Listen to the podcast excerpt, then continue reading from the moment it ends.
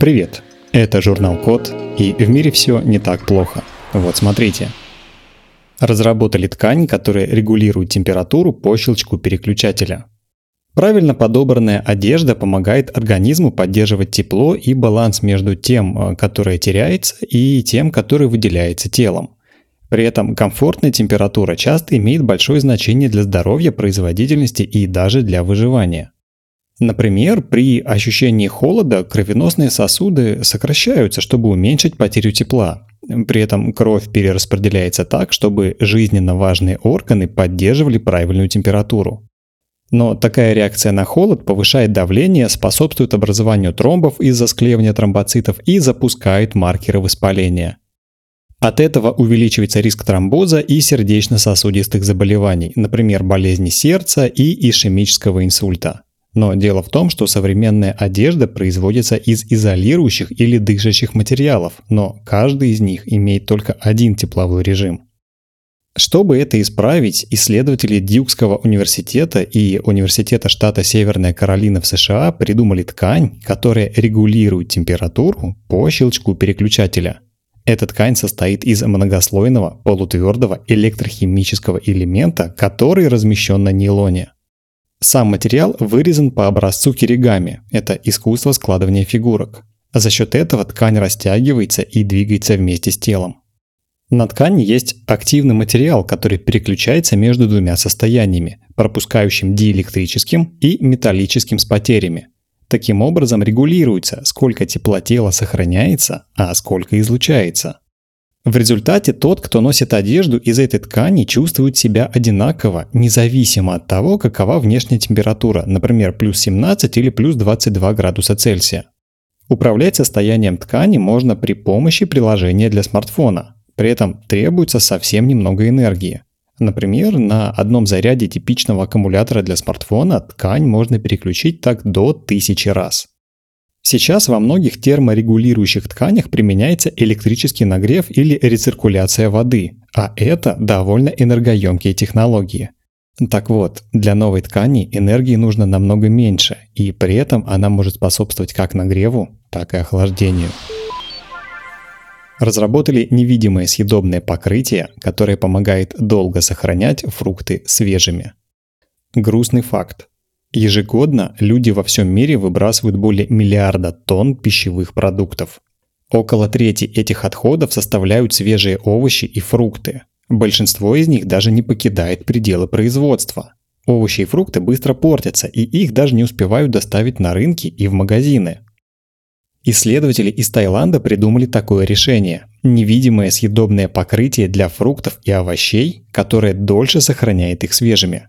Покрытие сделано из э, каннабидиола. Это вещества в стеблях и листьях растений конопли, которые не содержат психотропных компонентов.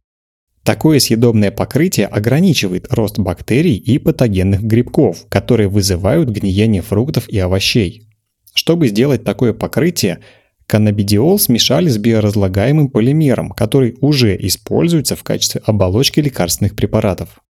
Из смеси сделали частицы шириной 400 нанометров и смешали их с водой и пищевой добавкой альгинат натрия.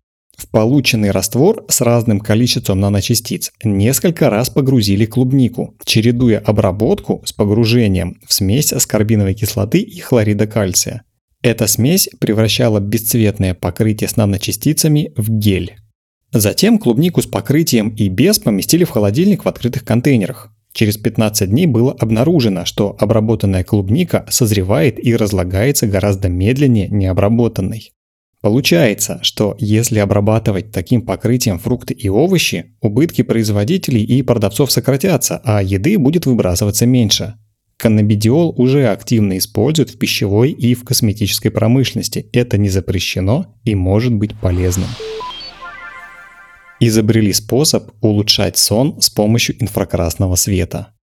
На рынке есть много устройств для отслеживания сна, но мало таких, которые улучшают сон и самочувствие человека на следующий день. Между тем, все больше людей спит плохо, даже если у них нет нарушений сна, таких как бессонница. Это приводит к тому, что по утрам люди просыпаются не отдохнувшими и чувствуют себя вялыми весь день. Так вот, исследователи Аризонского университета в США придумали, как улучшать сон с помощью инфракрасного света. Смотрите, перед сном пользователь носит на шее устройство для фототерапии, а затем ложится спать.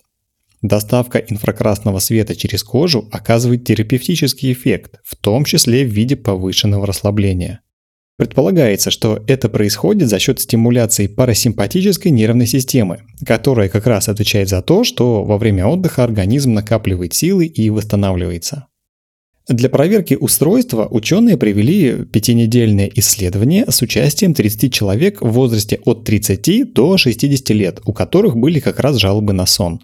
Участники заполняли анкеты о физических симптомах и на уровне бессонницы. Кроме этого, они ежедневно оценивали различные показатели, например, качество сна, чувство бодрости, расслабления и производительность на следующий день. Все добровольцы носили устройство каждую вторую ночь, но у одних оно работало, а у других нет. Участники первой группы отметили, что стали лучше расслабляться и лучше спать. На самом деле, подобных устройств и исследований должно быть больше, ведь сон – очень важный процесс для здоровья и благополучия. Авторы продолжат изучать влияние устройства на людей, чтобы усовершенствовать его. Например, они планируют оптимизировать уровень мощности и дозировку инфракрасного света и после этого подобрать оптимальную частоту использования устройства. В России создали газовый сенсор для ранней диагностики рака легких. Рак легких – это одно из самых опасных онкологических заболеваний. Каждая пятая смерть от рака наступает именно из-за этой болезни.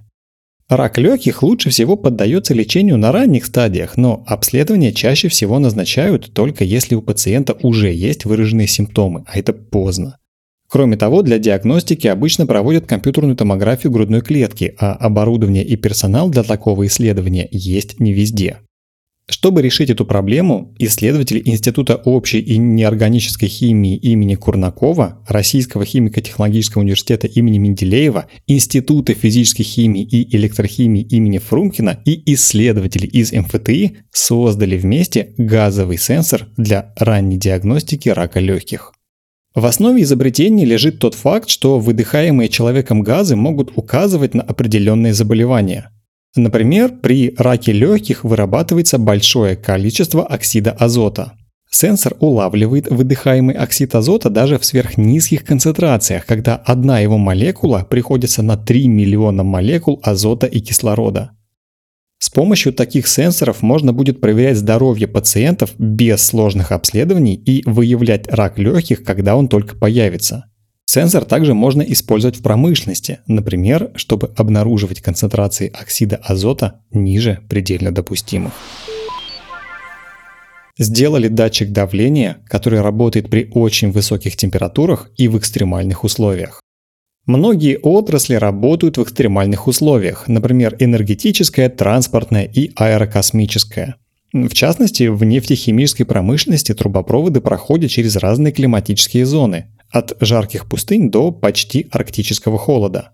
В глубоких скважинах жар достигает 600 градусов Цельсия, а ядерные реакторы работают при температуре в диапазоне от 300 до 1000 градусов Цельсия.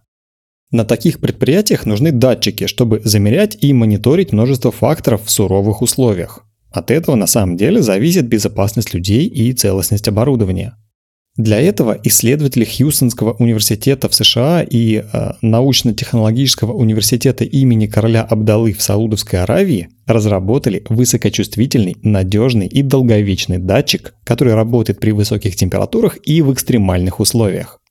Датчик отслеживает давление при температуре до 900 градусов Цельсия, при которой извергается самый горячий тип лавы на планете – Благодаря очень стабильным свойствам материала датчик может работать даже в атмосфере, которая подвержена воздействию нейтронов. Сейчас работу датчиков тестируют в реальных условиях, например, на атомных станциях для нейтронного облучения и хранения водорода для испытаний под высоким давлением. Изобретатели планируют не останавливаться только на экстремальных отраслях и надеются, что за счет своей гибкости датчик окажется полезен еще в устройствах для, например, персонального мониторинга здоровья, а также в мягкой робототехнике, где требуется высокая точность распознавания объектов. На этом все. Спасибо за внимание. Заходите на сайт thecode.media и подписывайтесь на нас в социальных сетях. С вами был Михаил Полянин.